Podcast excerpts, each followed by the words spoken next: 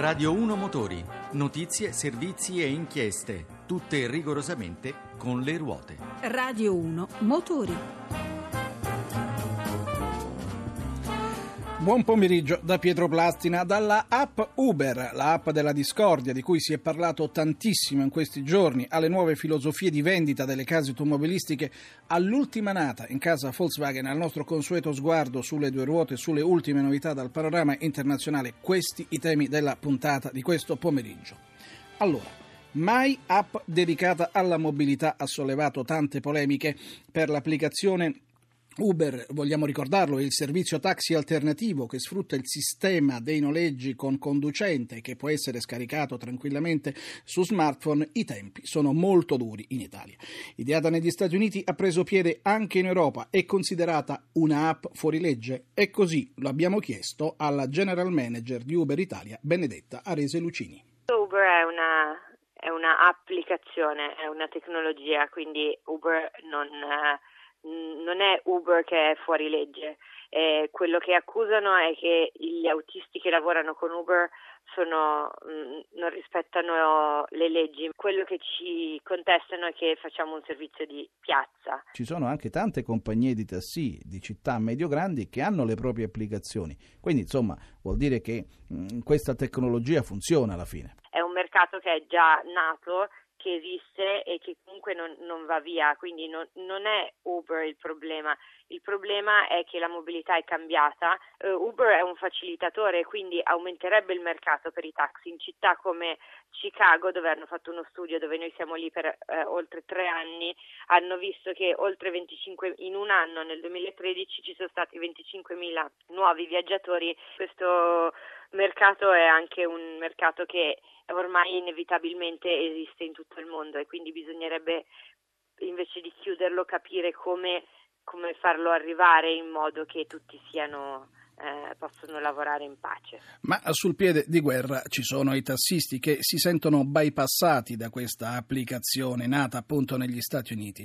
Abbiamo ascoltato Loreno Bittarelli, presidente dell'Unione Radio Taxi Italia. A noi ciò che non, non ci va giù è il fatto che eh, noi, anche noi tassisti, abbiamo un'app che si chiama IT Taxi, che eh, diciamo, ha delle funzionalità, tra l'altro che sono, si stanno implementando continuamente, e, e però opera nel rispetto delle leggi. A noi eh, fa paura eh, vedere che soggetti che arrivano, sbarcano negli Stati Uniti d'America vengono qui con la loro app che fa le, stesse funzioni e però violando le leggi. La vostra app uh, funziona? Quanti iscritti ha? Non sono tantissimi sono poche migliaia, perché non è conosciuta, perché l'errore madornale che hanno fatto i nostri colleghi di Milano che è che da mesi hanno, fatto, hanno così consentito a questa applicazione di, di, di, di fargli una campagna promozionale mega galattica Fame di mobilità, voglia di pagare solo ciò che si usa, desiderio di sperimentare nuove forme di movimento grazie anche alla tecnologia. Cosa ci dobbiamo aspettare? Stefano Epifani, docente di tecnologia applicata alla comunicazione d'impresa presso l'Università La Sapienza di Roma. L'innovazione non si combatte a carte bollate nel senso che il problema qui non è tanto capire se Uber sia legale o meno, il problema è capire come sta cambiando il mondo e come fare per cavalcare questo cambiamento. Purtroppo in Italia, come in molti paesi, siamo ancora fortemente ancorati a un concetto diverso, quello per il quale l'innovazione si combatte cercando di evitare che si sviluppi. Senz'altro la mobilità diventa qualcosa di più complesso da gestire per chi la ingegnerizza e di più semplice da fruire per chi la vive. L'idea delle smart city, dell'Internet of Things è quello di rendere sempre più semplice la vita al cittadino a fronte di una presenza delle tecnologie che diventa senz'altro sempre più penetrante, sempre più per qualche modo invasiva. E adesso cambiamo completamente argomento e parliamo del mercato delle auto. L'abbiamo affrontato tante volte nel corso delle nostre puntate. Dieci anni fa i numeri delle vendite andavano benissimo. Adesso siamo in ripresa. Ma cosa è cambiato? Questa riflessione la affidiamo a Mauro Coppini cinque mesi consecutivi di crescita delle vendite di auto in Europa non sembrano sufficienti a rasserenare costruttori e concessionari. Certo, se concentriamo l'attenzione sul territorio nazionale non possiamo trascurare il fatto che rispetto ad una decina di anni fa si sono perse per strada oltre un milione di vendite all'anno. Ma siamo sicuri che il paradiso di allora sia stato davvero tale perché quei risultati così brillanti erano certamente il frutto della vivacità di una domanda che si alimentava di ottimismo e benessere, ma anche e soprattutto del ricorso esasperato a pratiche commerciali volte al raggiungimento e al mantenimento di posizioni di vertice a qualsiasi prezzo, magari con il ricorso smodato a quelle chilometri zero, vetture immatricolate dalla rete di vendita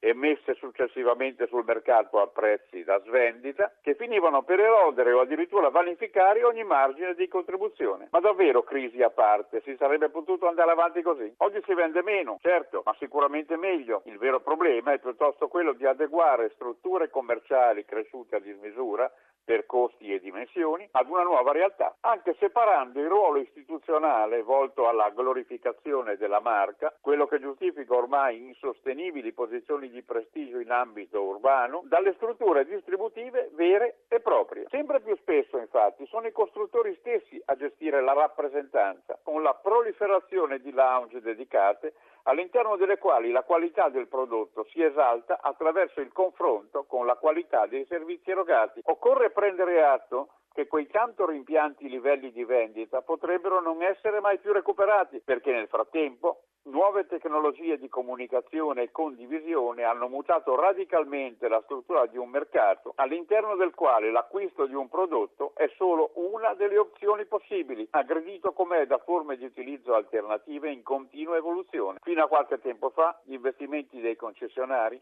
seguivano il ritmo di rinnovamento della gamma prodotto del costruttore che rappresentavano, ma oggi gli scenari, governati come sono da un'elettronica ad inerzia zero, mutano senza soluzione di continuità. È vero, internet, tablet e smartphone possono rappresentare una minaccia letale per i concessionari, ma anche una porta aperta sul futuro, in grado di traghettarli dal ruolo di semplici venditori a quello ben più remunerativo, grazie al più stretto rapporto instaurato con il consumatore, di gestori del prodotto. È proprio in tema di brand e di ultime novità, una settimana fa la presentazione dell'ultima, casa, dell'ultima nata scusate, in casa Volkswagen. Parliamo della Golf Sportvan. La scopriamo insieme ad Andrea Alessi, direttore di Volkswagen Italia. Con la Sportsvan si viene a completare effettivamente la, l'offerta di eh, Golf e non dimentichiamo che Golf è eh, nell'anno in cui compie il quarantesimo anno dal, dall'inizio della commercializzazione è anche la, la, vettura del segmento C che è dotata di tutte le eh, possibili motorizzazioni. Qual è l'aggettivo che possiamo utilizzare per questa nuova Sportsvan? Nuova Golf Sportsvan è una vettura che dovrà allargare il concetto di golf sul nostro mercato. Una macchina che ha un DNA sportivo ma anche tantissima versatilità. Vettura che eh, partendo dal grandissime, dalle grandissime funzionalità e caratteristiche di guidabilità aggiunge spazio, funzionalità versatilità tipiche eh, di una vettura cosiddetta MPV. Tutti i motori Euro 6. Sui motori benzina eh, sono due le cilindrate, un eh, 1200 e eh, un 1400 che vengono declinate su quattro livelli di potenza. Si parte dall'85 cavalli per il 1200 eh, e eh, si, arrivano, si, arrivano, anche a 150 cavalli nella versione 1400 eh, più eh, potente. Per il diesel abbiamo due cilindrate, 1600 e 2000 e in questo caso poten- i livelli di potenza sono tre, dai 90 cavalli della versione d'attacco fino ai 150 cavalli della versione più potente. Ringraziamo il direttore di Volkswagen Italia Andrea Alessi. Adesso cambiamo completamente argomento, parliamo di moto. Quadro è una giovane azienda italo-svizzera che ha una particolarità, produce solamente scooter a tre e in futuro a quattro ruote. Una scelta filosofica che ruota intorno al brevetto di una speciale sospensione, vero cuore dell'intero progetto. Il modello di riferimento è il quadro S, che rispetto al suo predecessore vanta non soltanto dei ritocchi per quanto riguarda lo stile, ma soprattutto degli importanti aggiornamenti tecnici, come ha spiegato a Paolo Salerno il presidente di Quadro Vehicles Riccardo Marabese Abbiamo migliorato a livello dinamico la fluidità del, dell'inclinazione del veicolo con il nostro sistema HTS. Poi abbiamo ovviamente cambiato totalmente il motore che da 300 è passato a 346 cm3, da 2 a 4 valvole, quindi abbiamo ridotto i consumi, abbiamo aumentato le prestazioni proprio per dare piacevolezza e elasticità all'utilizzatore. Caratteristica principale del vostro scooter sono proprio le sospensioni anteriori. Questo brevetto è stato l'inizio della, dell'azienda Quadro. Tutto ciò che oggi è Quadro in realtà è HTS, quindi Hydraulic Tilting System.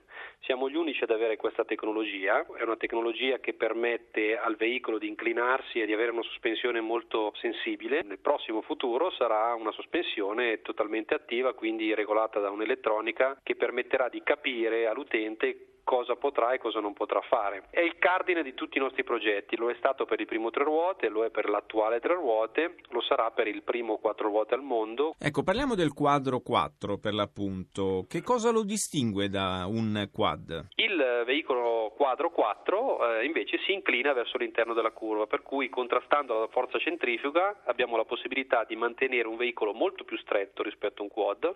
Tenete conto che i nostri veicoli sia 3 a 4 ruote sono larghi quanto un maxi scooter scooter con un, un grado di sicurezza che è almeno il doppio di un due ruote.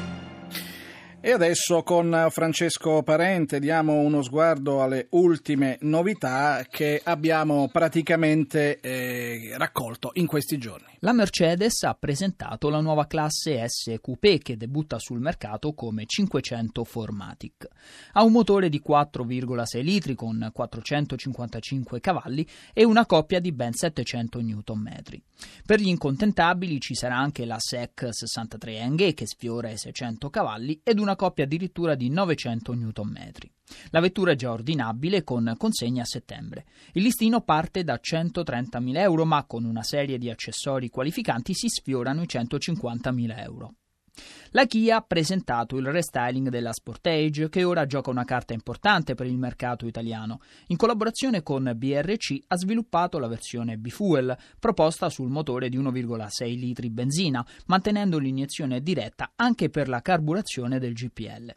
La versione Eco GPL Plus costa 22.750 euro, stesso prezzo della gamma d'accesso a gasolio.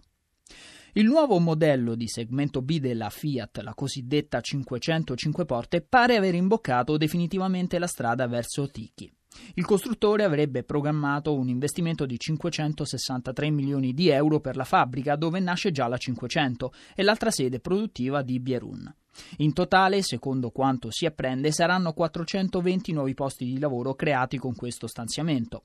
Il nuovo modello, che andrà da Armanforte alle altre 500, prenderà di fatto il posto della Punto è tornato a crescere il settore delle flotte aziendali a noleggio e del rent-a-car, dato che nei primi tre mesi del 2014 il fatturato è cresciuto del 2,5%. È ciò che ha messo in luce la NIASA, l'Associazione Nazionale Industria dell'Autonoleggio e Servizi Automobilistici di Confindustria, nel corso dell'Assemblea Pubblica che ha visto la presentazione della tredicesima edizione del rapporto annuale sullo stato di salute del comparto. È partita l'undicesima edizione della campagna Vacanze sicure della Polizia Stradale in collaborazione con Assogomma e Federpneus. Da nord a sud, passando per le grandi direttrici del traffico nazionale, la campagna prevede circa 10.000 controlli sulle vetture. Saranno verificate lo stato di usura dei pneumatici, la rispondenza alle caratteristiche riportate sulla carta di circolazione del veicolo e l'omologazione delle gomme. Chiudiamo con un'anticipazione su due ruote. L'Aprilia sarebbe impegnata nello sviluppo di una piccola naked spinta da un bicilindrico da 300 cm3. Al momento sono top secret la data di commercializzazione e gli altri dettagli. In ricordo della sua prima vittoria sulla pista di Indianapolis, la Maserati 8 CTF Boyle Special numero di serie 3032 è stata celebrata con un victory lap sulla famosa Indianapolis Motor Speedway poco prima della disputa delle 500 miglia. Nell'anno in cui la Casa del Tridente celebra il proprio centenario, Indianapolis ha reso onore alla Maserati 8 CTF per commemorare la prima delle due vittorie consecutive conseguite nel 1939 e nel 1940. La leggendaria Maserati è stata registrata dalla Historical Vehicle Association degli Stati Uniti come la prima automobile di produzione non americana a entrare permanentemente negli annali della Biblioteca del Congresso degli Stati Uniti. La Mazda sbarca in Africa per un progetto di sensibilizzazione contro l'uso delle armi da fuoco. L'iniziativa è partita a ottobre scorso con il concorso May Think Better Award lanciato durante il tredicesimo summit mondiale dei premi Nobel per la pace. Tra gli oltre 120 progetti che hanno partecipato ha vinto l'idea di utilizzare uno strumento semplice ed economico, come la radio, per raggiungere anche villaggi remoti in grado appunto di sensibilizzare appunto, e far riflettere le persone sull'uso indiscriminato delle armi in Africa. Ci avviamo quindi noi a questo punto alla conclusione di questo numero di Radio 1 Motori. Vi ricordo che questa puntata la potete ascoltare sul nostro sito radio1motori.rai.it, eh, la nostra mail è radio1motori.rai.it e il nostro profilo Twitter è Radio1 Motori. Eh, la, in regia ringraziamo Roberta Di Casimiro, alla parte tecnica Ferdinando Conti. Noi torniamo lunedì prossimo.